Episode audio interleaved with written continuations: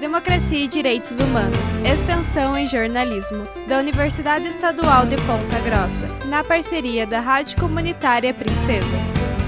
Olá, sou Pamela Tischer. Cinco colégios de Ponta Grossa votaram por adotar o modelo de escola militar do governo Ratinho Júnior. A consulta foi realizada na terça e quarta-feira desta semana. Os colégios que votaram sim foram Edson Pietro Belli, no Contorno, Padre Carlos Zelense, na Chapada, Epaminondas, na Boa Vista e Becker Silva, na Ronda, e Nossa Senhora da Glória, no bairro Neves. As informações são da APP Sindicato de Ponta Grossa. Outros quatro colégios de Ponta Grossa que participaram da consulta e votaram contra o modelo militar foram Ana de Vanir, Linda Bacila, Santa Maria e Presidente Kennedy. Um colégio de Castro e outro de Carambeí também votaram contra a proposta. A consulta para o modelo militar foi feita pelo governo Ratinho em 127 colégios em todo o estado. O programa de escola militar do governador Ratinho Júnior foi criado em 2020. 194 colégios já foram incorporados nessa modalidade. Em Ponta Grossa, três colégios já estão no modelo militar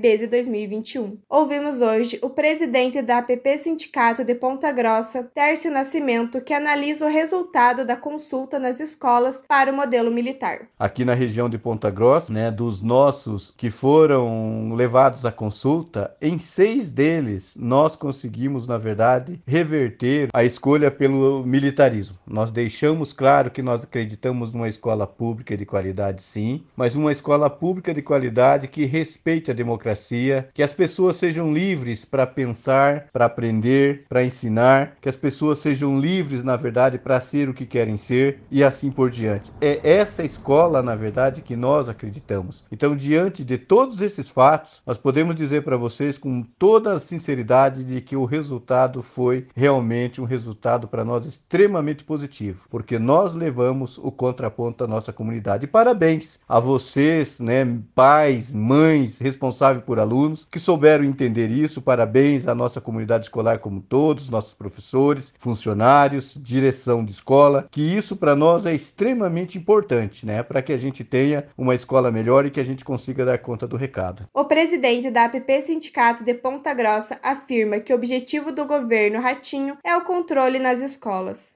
O governo de estado, através né, da pessoa de Ratinho Júnior, ele tem, na verdade, esse projeto como uma maneira de controlar as escolas, né? tirar a autonomia da direção, da direção escolar, assim como ele já tem feito nesses últimos anos, né? desde o seu primeiro mandato até aqui. As instâncias colegiadas né, já haviam citado sobre isso, ele acabou tirando, digamos, né, o poder de democracia que existia no sentido de debater ideias né, e opiniões dentro da própria escola. Por outro lado, é importante a gente compreender que esse governo ele não vai parar por aí. É bem possível possível sim que a gente venha a ter outras escolas participando né, desse mesmo processo e dessas consultas. Aqui em Ponta Grossa nós tivemos 11 escolas nesse momento, então é um número bastante expressivo, né? E a gente conseguiu vitórias também extremamente importantes, porque diante de toda essa situação, é, a gente precisa deixar claro que a comunidade precisa entender que o processo de militarização de nossas escolas é um retrocesso. E esse projeto, para nós, é um projeto né, fadado a dar errado. Tércio destaca a falta de transparência no resultado oficial da consulta nas escolas realizadas na terça e quarta-feira desta semana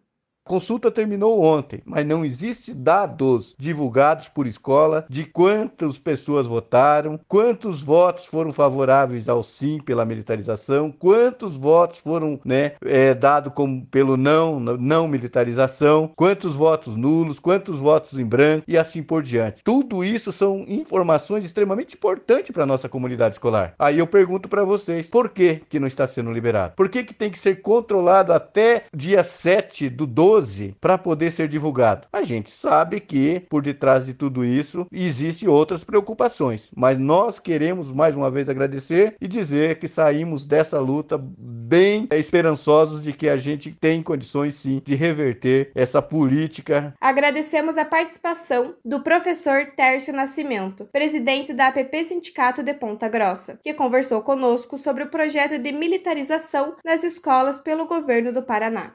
Democracia e Direitos Humanos é um serviço de extensão do curso de jornalismo da Universidade Estadual de Ponta Grossa, na parceria com a Rádio Comunitária Princesa. Locução e edição Pamela Tischer, professora responsável Hebe Gonçalves.